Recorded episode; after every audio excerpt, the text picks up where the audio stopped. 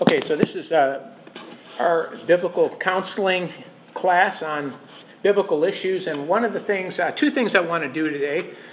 Number one, I just want to make some closing comments on everything that we've discussed here, and that shouldn't take too long. And then I want to start answering some of the questions. As I said, the majority of our next two classes are going to be Q&A.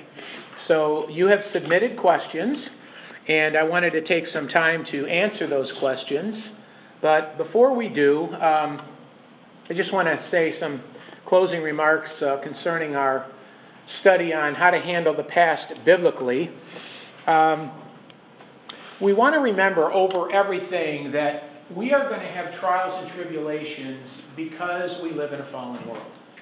And one of the things I hope that you find encouraging about this is that when calamity comes or when difficulties befall you, don't look at this as something that is a, a curse of God or, or, perhaps something that God is doing um, necessarily to uh, be mean spirited in any way, but that the fact that we live in a fallen world. And the grace of it is, is that God gives us ways to handle our situations because we live in a fallen world. And, and we know that, um, you know, we are going to be persecuted. We know that trouble will come. Remember what the Proverbs say sure as sparks fly upward, right? Man is born to trouble. And, you know, I know this in ministry. I can just breathe and get in trouble. I mean, I can wake up and I'm in trouble for something, you know, and I think, how does this happen? Um, but it does. And it happens to all of us. The truth of it is, in our own little world. Um, and all of us could give testimonies of difficulties that we're in or have had or will have. So, what do we do in a case like that? Well, again, to recap everything, first of all, we want to appropriate Scripture. Can someone read Psalm 119 11? If someone can dial that up real fast, and I'm going to chew on it.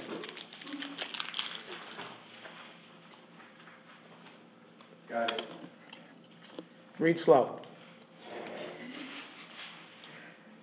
Your word I have treasured in my heart that I may not sin against you. Okay, thank you. You know, that's a, such a precious verse. Your word I have hidden in my heart so that I might not sin against you. We can't control what the world does to us, but we can control how we respond to what comes at us. And the greatest power that we have, next to our salvation in Christ, the indwelling Holy Spirit, is the counsel of God's Word. And you know, that is our that is the lamp unto our feet, a light unto our path. That is what guides us in everything that we do in life. And the Word should never be far from our hearts, our minds.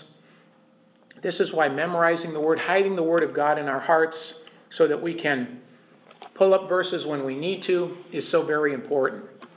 Um, also, what we find in the Word, and this should be another encouragement when we think about the trials that come from living in a, a fallen world, that there were servants of God that we read about in Scripture that handled probably tougher times than we'll ever go through, and they handled them successfully. You know, that's one of the greatest encouragements to me is seeing how men and women in the Bible handled very trying situations and got through it faithfully. You know, you think of men like Daniel. You know, we read this story and we almost make it cartoonish. You know, we think, oh, Daniel in the lion's den, but this stuff really happened. Now, picture yourself getting thrown into a den of lions who haven't eaten for a month. That wouldn't be a fun day. You know, and these things, and when you see the faith of others who have gone through things before us, and, and even when we read in, in Hebrews 11, the great faith chapter, about many who lost their lives because of their faith in Christ, and many who lose their lives this very day, you know, it should encourage us because we see that God's grace is sufficient no matter how tough the times may get. And also, an encouragement is that when we go through times of trial and difficulty, that's the time to really concentrate on biblical truth. That's when we want to really concentrate on what does the word say. Because if we let our minds and our hearts get away from us, I don't know about you, but I tank real easy. When I get back in the flesh, and when I start saying, Yeah, I know God, I took this step by faith, but this one I got to do my thing, that's when we get into trouble. So we want to make sure that we're concentrating on biblical truths, the assurances in God's word that He gives us. And then, and I, this is something I think most Christians don't often think about, and it's a wonderful thing to mature this way, but in the midst of a trial, think this way what does God want me to accomplish, or what does God want me to learn in this? Could it be that God engineered this difficulty? Could it be that God put me in this trouble because He's testing me? He wants me to learn something?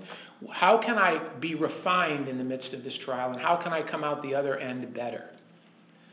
Um, you know, I've often said smooth seas never made a skillful mariner, right? So God puts us through difficulties in life to strengthen us, to give us resolve, to mature us, to help others, to handle things. So instead of, you know, lamenting and looking inside, poor me, poor me, say, God, okay, what can I do about this? What, what can I learn through this? How can this be of benefit to me?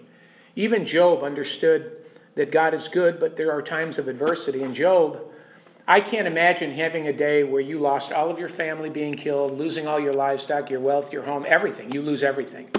That would be a pretty bad day. Um, so, concluding then, we can say this the Bible has sufficient and specific answers for, for all areas of life, including areas of our past, uh, handling our past and anything that may have come up so that we can handle it. We don't have, secondly, we don't have to be ruthlessly driven by our past. Our past should never, ever, ever control us. We should control it. And if we have to bring up the past, then we want to do that in a positive way where we're learning from it or we're remembering what we've learned from it, but not in a way where it paralyzes us again or brings bitterness or anger because we can't change the past. Thirdly, Believers ought to be passionately driven by the desire to please and glorify God, and that's one of the motives for handling our past biblically. So that we can get victory over the past and we get victory instead of being victims. You know, we don't want to be victims to our past. And listen, this is an all too common problem, and I see this in counseling all the time. People are paralyzed in the present because of something that happened in the past. Usually, people don't come into counseling and say, Pastor, oh, you know, I've been thinking about the future and I just can't take another step. you know, because nobody knows what that is. But they come in, oh, this is what happened and this is where I'm at, and, you know, and they're just kind of paralyzed by it. So, um, you know, we have great encouragement from the Word and, and as believers that um, this is normal for the believer. You know, this is not unusual. I don't know about you, but life became much harder for me when I became a Christian. Because all of a sudden, here's what happens when you're in the pagan world, you're swimming with the current, right? Of life in the world. But when you become a Christian, you start swimming against the current. And that's harder. I was a great pagan. I was so good at it. Just came so naturally, you know? Um, but when I became a Christian, you know, that changed and, and things, um, not that I would want to go back, mind you. I'm not saying that by way of enjoyment. I'm saying that because that's just the way life is, but it's so glorious. Why would a, like a dog, why would we want to return to our own vomit, you know, of the past life? Um, so, anyway, okay, I'll end there unless there are any questions or comments that anybody wants to make. Any parting shots across the bow, so to speak? Okay, Forrest, you may. One fast thing. Make it slow. This is my last bite. I heard a, good, a wonderful sermon one time that had, has kind of had a, a lasting effect, I think, on both Deborah and myself. And it has to do with uh, generally when something is over and it's done, we can say, oh, thank you, Lord, thank you, and we can thank you. Mhm. But the harder parts are when, when we see something coming, to begin thanking God even ahead of time, and then Yeah. in the midst of it. Amen. I think if we can constantly remember Yeah, that, you know, as you said, Lord, what do you have for me in this? What are you trying Yeah. to teach me? right. What do you want me to learn? And be thanking you for it. Because sometimes one, that's one of the hardest things to do. But we have verses like, in everything give thanks, this is the will of God in Christ Jesus concerning you. We Mhm. have to be thankful, We do. you know, and it's difficult and we don't like it, but we have to remember God chastises his own. That's right. That's why we count it all joy when we fall into various trials because and you know that's the mark of maturity when you can realize that even in the difficult times God is there. And you know, I'm always amazed because in my early Christian life I would go through trials and get fairly devastated and, and build up a resentment towards God. Like, why? And, and as I look back now, how foolish my thinking was. And now I've actually come to the point where I thank God for the difficulty I went through because it helped me to be who I am today to handle things that I would have never been able to handle had I not gone through it. And um, so, you know, there's such joy in that. And, um, you know, you learn that, um, you know, that's, that's what life is. And uh, on this side of glory, we're going to have trouble. And that's just not going to go away. But we can have joy in the midst of our trouble and not lose that overriding joy if our faith is grounded in God and His Word. All right, thanks. All right, so let me go through some of these questions. Um, I think I'll start with this one. Um, so, this question was How do I counsel a young believer on committing to a church while in school in another area that is away from their original home? They are not members of a church, even back home. Um, there's a lot of things that came to mind as I read this question. First of all, if I had someone that was in that situation, the first thing I'd want to do is find out a little history about that individual. Where did you come from? Um, you know, what is your life? What was it like? Where did you go to school? Um, I'd want to know if they ever went to church, because it could be you're dealing with an unbeliever. Um, and I would ask, you know, why, why weren't you involved at church at home? And is this a situation now where you want to be involved, uh, or you just think it's the right thing to do, or somebody else suggested it? Um, one thing I found is is that you know if if somebody has not been going to church at home, the likelihood of them on their own with no supervision going somewhere else is not very great. Um, but let's say, for the sake of argument, that they really do want to go to church. Maybe it's a new believer who came from a non-Christian home. Maybe it's one who, a person who really has been convicted. Um, I, w- I would want to um, certainly sit down with them and help them understand how to find a good church. People that typically don't go to church really don't know what a good church looks like. What are the important aspects of a good church? What, what, what are the things that we should look for? What are the core principles that you're going to find? So I'd want to go through that with them. Um, and if they found a good church, I'd certainly want to follow up with the pastor of that church and kind of, you know, um, counsel with him as to what the situation is with this particular individual and to maybe uh, aggressively seek discipleship for that individual, to get them involved, to get them interested in church, and um, to develop their relationship with the Lord. Um, you know, and this is this is an important issue, and I know it meant a lot to me because when all three of my kids went off to college, one of the things that Gail and I really were more aggressive than anything else was making sure they got in the church. I said, right now I'm not interested in your classes. I'm not interested in your schedule. I'm not interested in who your professors are. What I am interested in are the good churches in this area.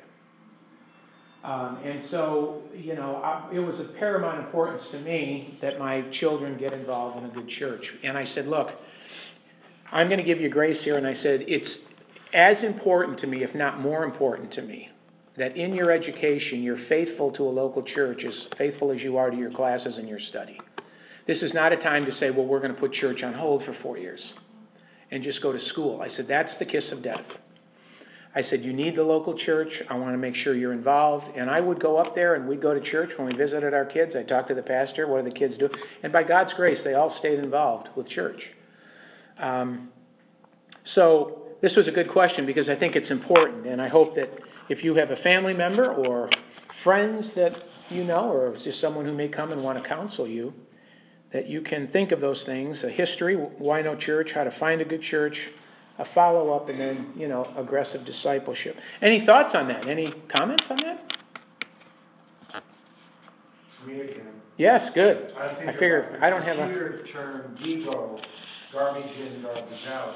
Yeah, Without being founded in a part of a solid church, somebody in that condition hmm is only taking in what the university is telling them. right. And as a general rule, most of our uh, universities are so anti-God Oh, that so That's an of our understatement. young people yeah, who are, are beginning young Christians go to a university and come out. Right. They don't want to have anything to do with the church. Yeah. Because they don't have a balance. exactly. Their, their foundation is not set on Yeah. Christ or the Word of God. I agree, Forrest, and, and I would probably use stronger language, and I've said this without apology. Other than Christian schools, for the most part, most of your secular universities are mental abortion clinics. And let me tell you what I learned about having kids in college. They need guidance from parents more than ever when they're in college. You know, parents think that, oh, my kid's in college now, they're grown up. Give me a break. You guys know, you've been in college, right? Um, you know, they're great kids that just seem to gravitate on their own to what is good. But I'll tell you, college can be a place where you can really let it all hang out, and a lot of kids do. And I found as a parent, I was more, I gave more oversight to my kids in college than I ever did when they were home. And they went to Christian colleges, you know. And not just because it's a Christian college doesn't mean that everything's going to be hunky dory, but it does mean, at least hopefully, that, you know, what they were taught in church and what they were taught at home will be consistent for the most part with what they're being taught at the university.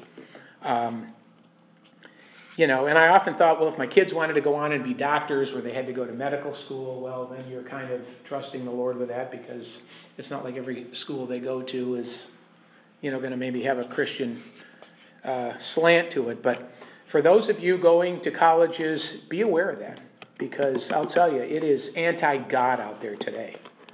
In fact, I think the greatest threat to America next to ISIS is the college campus in America because they are brainwashing these kids. And I heard interviews after interviews with some of these kids in secular universities, and I'm telling you, it's scary. It's scary the way they're thinking.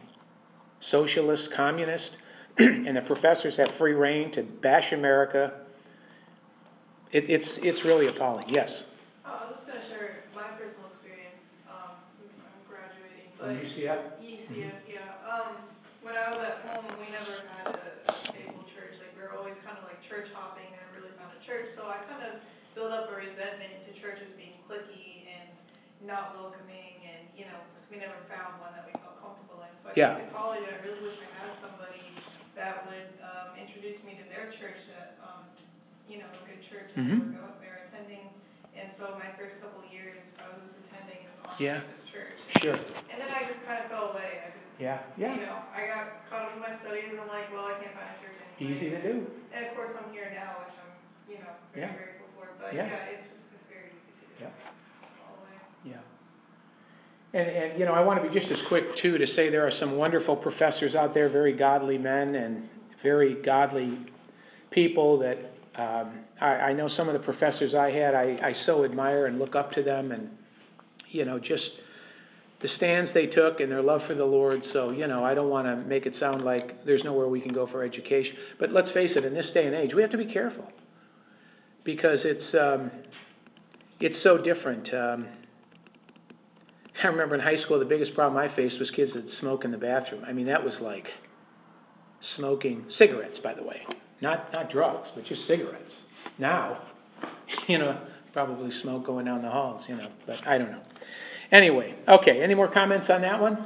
I just heard a news uh, comment that, I'm not sure which state, but in the second grade, they're starting to teach uh, gay and lesbian agendas Sure. children. Yep. So it's not Yep. just university. It's oh, it's grammar school too. Oh yeah, it starts. It's a it's a brainwashed. It's a it's a concerted effort to steal the minds of our young people. This is not just plain modernism. There's an agenda out there to bring down our way of life, and um, and we need to wake up to it. Um, and it starts in grammar school. We pulled our kids out of a grammar, a public grammar school when they were in grammar school, because unbeknownst to us, there was a teacher who decided to teach sex education to fourth graders, and I wasn't really ready for that. And I went in and I was really upset, and I pulled my kids out. And from that point on, they went to a Christian school. And again, I, I'm not saying that a Christian school is an end all. You, know, you can have problems in any school. So, I, you know, I don't. But uh, I, I just decided that that just wasn't going to be for me. Um, and, you know, and now I'm sure it's 10 times worse. You know, they're teaching the gay and lesbian agenda that this is normal, that this is, um, there's nothing wrong with this, and, you know, what's your problem if you're not on board with all this? We have to be careful. Um, you know, as Paul said in 2 Timothy 4, I believe, the gospel is out of season in this country. And the door is closing fast, and persecution is coming. I'm telling you, there's a tidal wave out there that's going to hit us. And we better be ready for it because it's coming. Um, so, and already Christians are persecuted. I, I talk to people from our church every week who are persecuted in one way or another. Certainly not like our brothers and sisters overseas that are giving their lives, but get passed over for jobs or get uh, reprimanded for, you know, sharing their faith. At the men's breakfast, Jeremy, you remember, uh, can't remember that fellow's name that shared, the math teacher? Oh, yeah, yeah, Uh, Gibson is. Gibson, yeah, who was a math teacher, and he and he started to um, give credit to God for all creation. He said everything. He said math is God's invention. Math is from God. You know.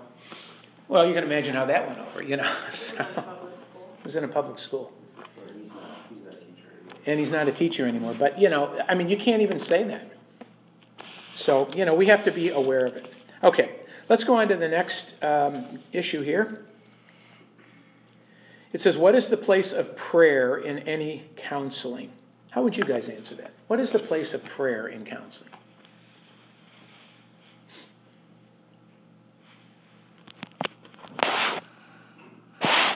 You mean biblical counseling? Yeah. mhm. I think just to start out the counseling session and get your mind in the right place, um, and just, yeah, just start out in the right place from God, not just going right into issues, but just, you know, asking God for, um, for direction and where it should go.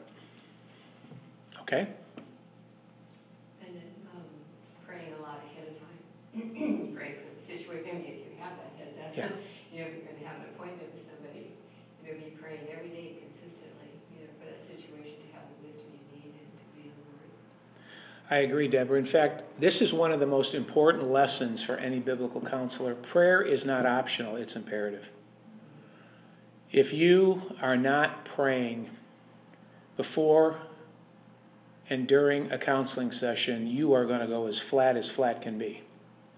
Um, this is not something that, this is one of the most important disciplines for any biblical counselor, and if you are not a praying counselor, then you are not a counselor. We always want to remember that there are always at least three people in a counseling session you, the counselee, and the Holy Spirit. You are not going to change anybody's heart. You are not going to talk people out of sin. You're not going to razzle dazzle them by your famous words. Only one influence can change a heart, and that's the Holy Spirit.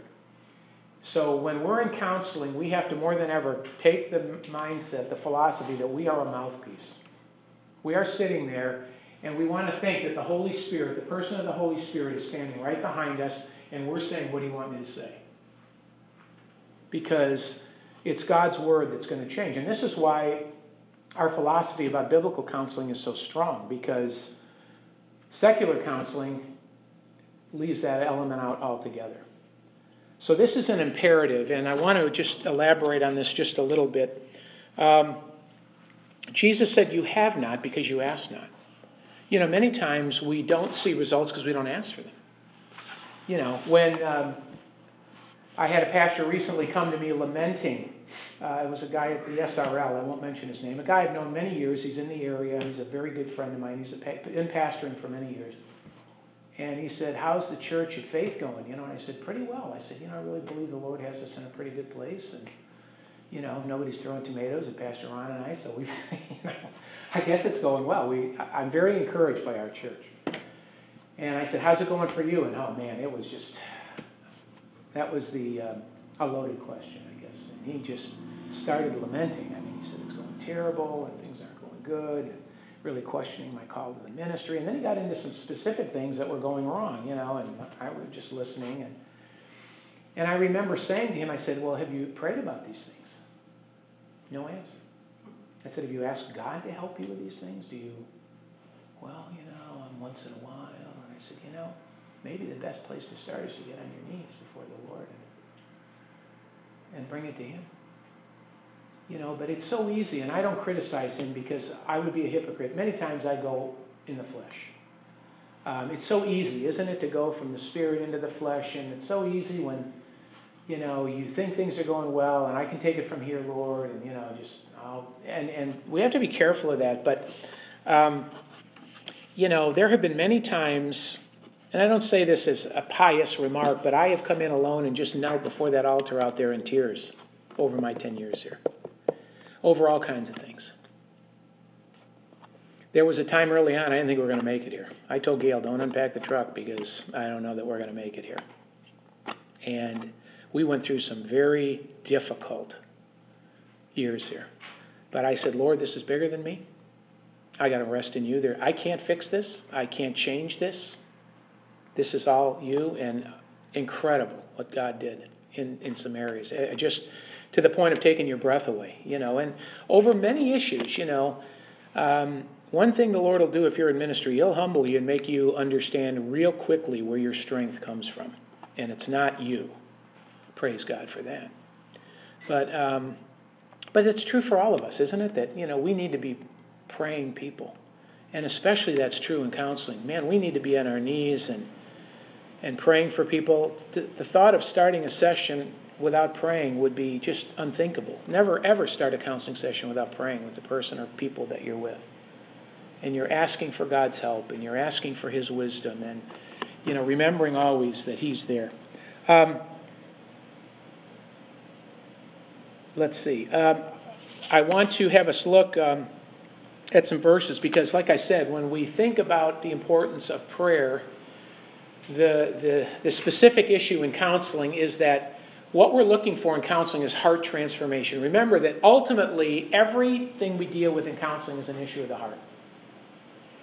There's something wrong here. Now, there may be something wrong here, you know, and um, but there's always going to be something wrong here. So if we're looking for heart transformation, we need to consider the Holy Spirit. So will someone look up 2 Corinthians 3 17 and 18? Someone else, Ephesians 6 18 through 20. And then someone else, Philippians 4 6. Let me say those again 2 Corinthians 3 17 and 18. Ephesians 6 18 through 20. And then Philippians 4 6. All right, does anybody have 2 Corinthians 3? Okay, go ahead.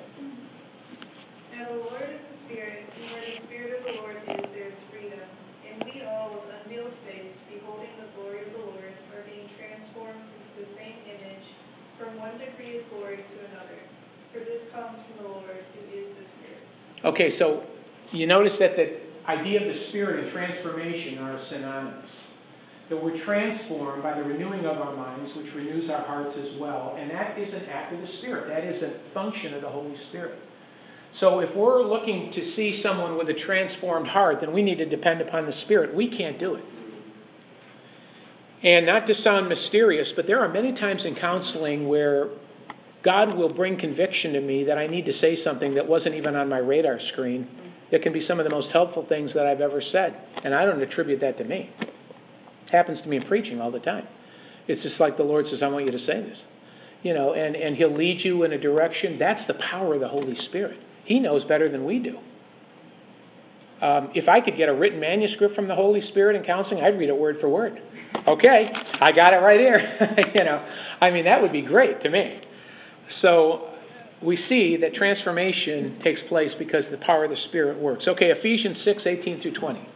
Uh, with all prayer and petition, pray at all times in the Spirit, and with this in view, be on the alert with all perseverance and petition for all the saints.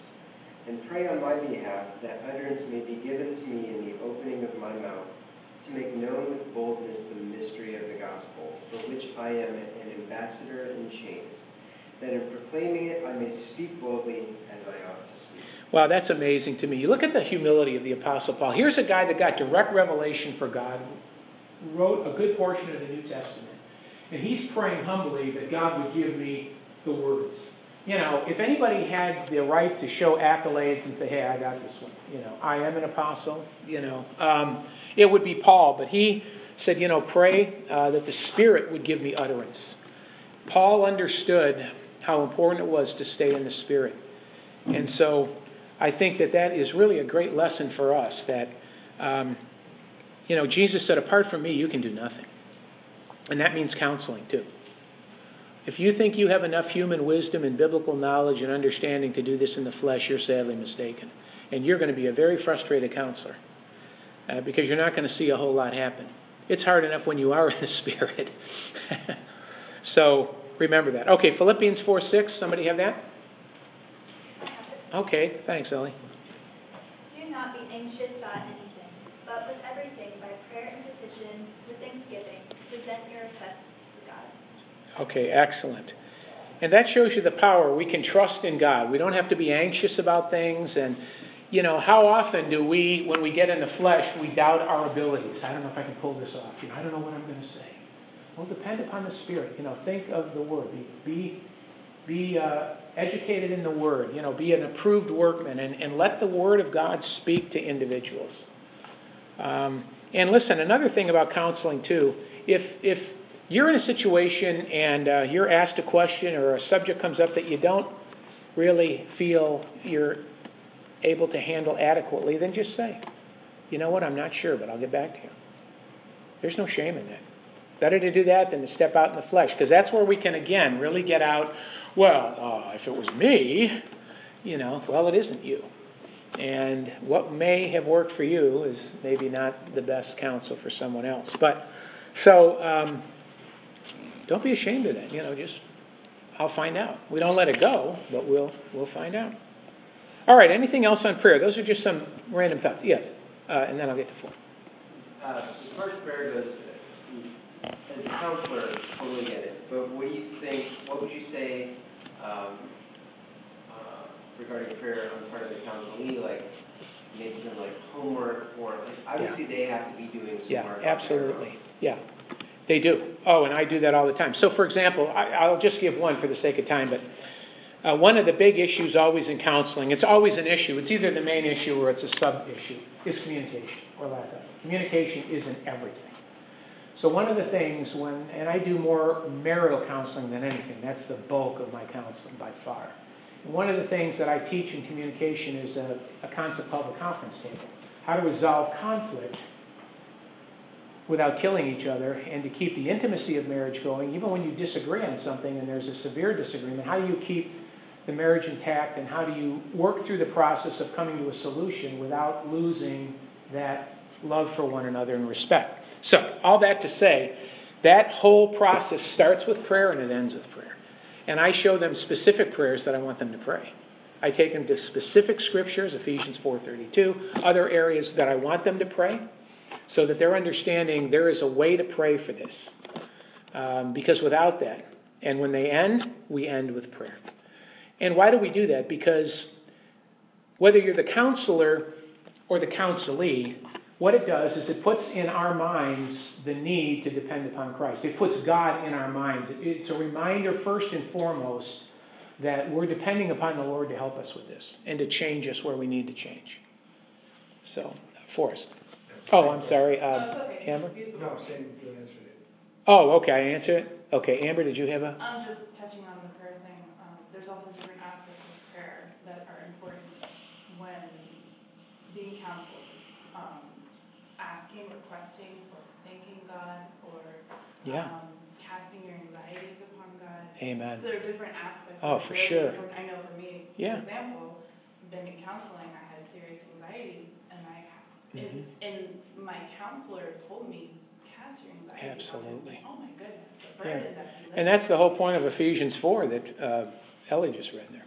Yeah. Um, no, you're right. And, and in the Reformed faith, you know, you guys have heard the acrostic acts, right? As far as prayer, you know, uh, adoration, uh, confession, uh, thanksgiving, and supplication. So, you know, we have different kinds of prayers that we pray. And, you know, that's so important to know. You know, and you're right. We pray about anything and everything. There's nothing that we can say, well, the prayer isn't applicable there. You know, prayer is always applicable. usually in most of the areas above. Okay, so very good. All right, here's another here's another question. Will someone tell me when it's 10 after 2?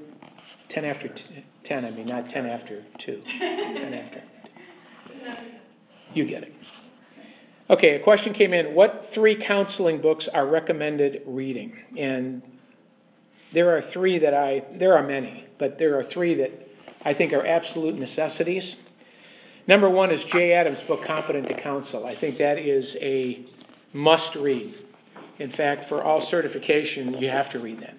Um, what I like about the book is that it's very meaty, and underlying all of the subject matter in that particular book is, again, the encouragement that we're all to counsel. We are fighting in the Christian church today this idea that if you have a problem, go see the professional. Right? And that's what a lot of pastors do. I mean, the thought of them actually counseling, you need to see a psychiatrist, you need to see a psychologist. That is so unbiblical, it's not even funny. And most Christian psychologists, which I think is an oxymoron, um, are not going to be giving the kind of advice that you really need to hear. And we'll talk about that in a minute. Competent to counsel. Um, the second um, book that I would recommend is Biblical Counseling and the Church. This was written by Bob Kellemen and, and uh, Kevin Carson. Let me say it again. Biblical Counseling in the Church, very practical, because again, it's church based. Um, it's by Bob Kella, K E L L E M E N, Bob Kellemen and Kevin Carson. And then the third book that I would recommend would be A Theology of Christian Counseling, also by Jay Adams. And the reason this is so important is that we cannot competently counsel without a good theology. We've got to have a good theology. If we don't have a good theology, then all we're doing is giving our opinions and generalizations. I think this is my favorite book that Adams has ever written, A Theology of Christian Counseling, because it, it sounds a little wooden, I know. You might think, like, oh, this is great bedtime reading. But actually, I found it very good bedtime reading. Um, but it, it will give you the thrust of um, why you're counseling the way you're counseling. How does our theology impact the way we counsel? And that's important to know. And he, again, he writes this book. You know, Jay Adams is a pretty sharp guy, and yet he writes it in a way that's very palatable. I mean, you can understand it. If I can understand it, I know all of you in here can understand it because I'm on the way down and you guys are on the way up. you know, so not really, Forrest. We're just we're on the top, right? Up there somewhere.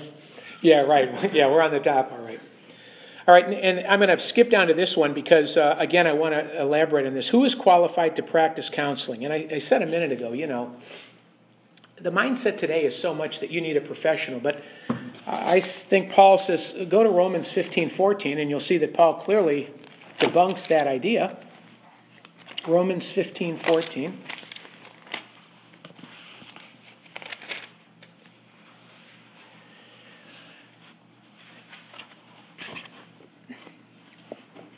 And here, toward the end of probably the greatest epistle he ever wrote, the Constitution of the Bible, Romans, you know, he talks about verse 13 Now may the God of hope fill you with joy and peace and believing, so that you will abound in hope by the power of the Holy Spirit.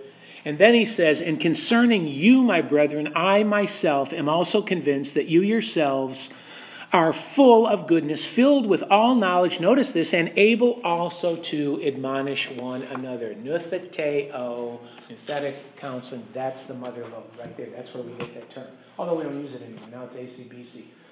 I don't even know what that stands for. American Association, Association. Certified Biblical Counsel. Counselors. Right, I know. Yes. Thank you very much. I always want to go ACDC because that was the laughter, you know. And I, I used to get that all mixed up. I go, yeah, I, I'm in ACDC. I mean, I mean, I'm in ABCD. I mean, no, I'm in uh, something like that. But anyway, um, so we're to um, we're to have the knowledge. We're able to counsel if we have an understanding of the gospel, and true believers have at least a minimal understanding of the gospel, certainly enough to come to saving faith, then we are able to counsel. And, you know, obviously we want to grow in our faith and learn. We, you know, we, we're constantly wanting to mature, but we can help one another. You know, one of the greatest lies of Satan is, is that he makes us think that sin is complicated. You know, like I said last week, you know, people will come in, oh, Pastor, you could never understand my situation. Oh, yes, I could. Yes, I could, because it's elementary, it's ABC. You know, we may have new modern technological jargon, but you know what? At the bottom line, man's heart has not changed one bit.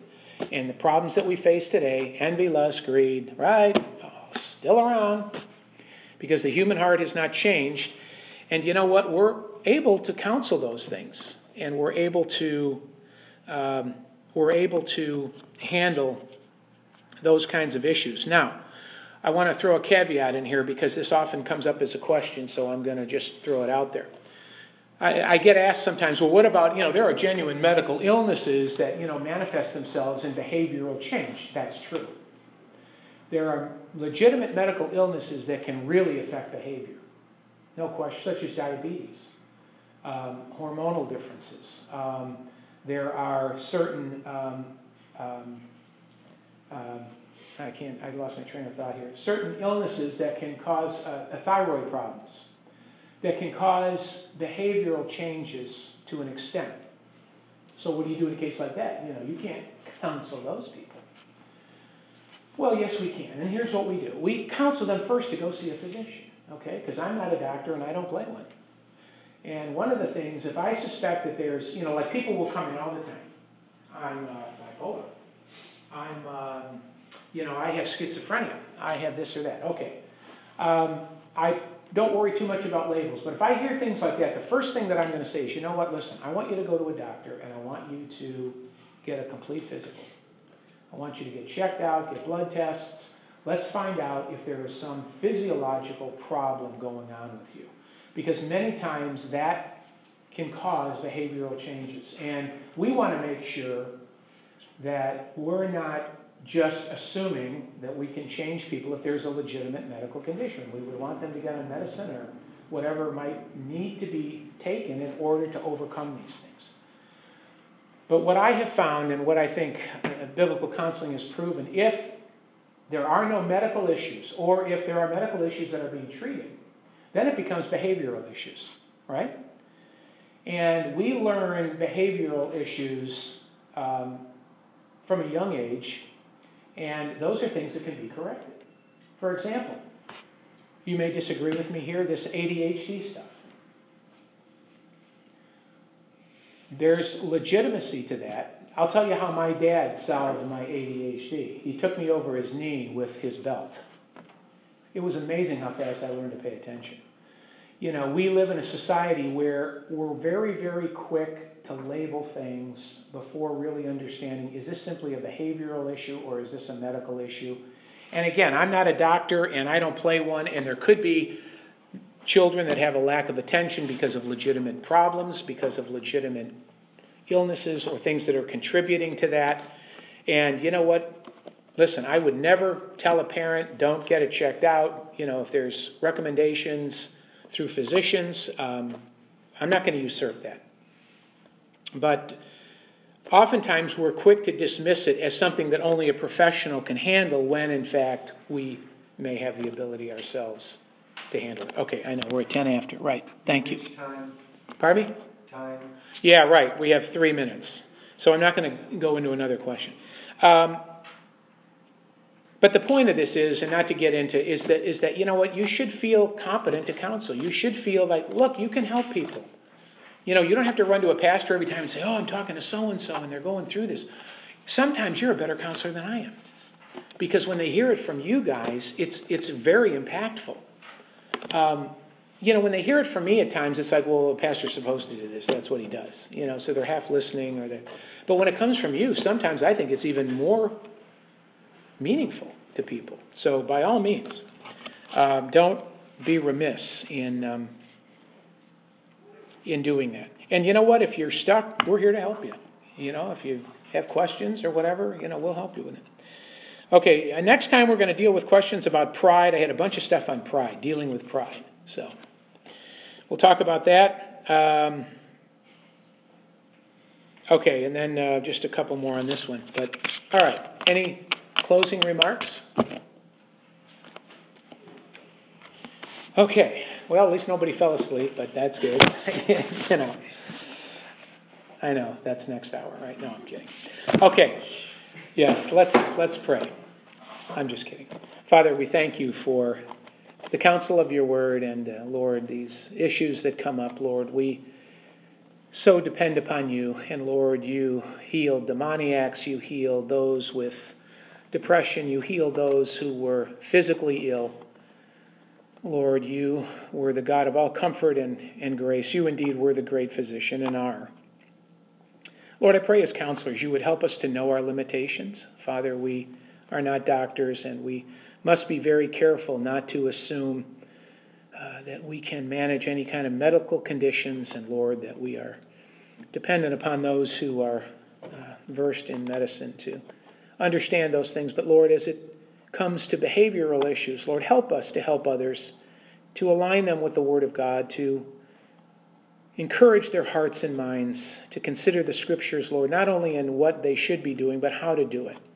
And uh, Lord, I thank you for each one here, and I pray, Lord, that you'll equip each one in their counseling skills to be able to really offer genuine and healing help and hope to those who are hurting in so many ways. And Lord, this is something we will do continually, living in a fallen world, and we depend upon you for these things. Lord, keep us humble. Uh, we have none of the answers. We depend upon your word for the answers. And uh, Lord, may you bless the efforts of everyone in this room as they seek to help their brothers and sisters in Christ. And Lord, may that just render the fruit of peace and righteousness and, and faith and conviction. And we pray these things in Jesus' name. Amen. Well, thanks, guys. All right.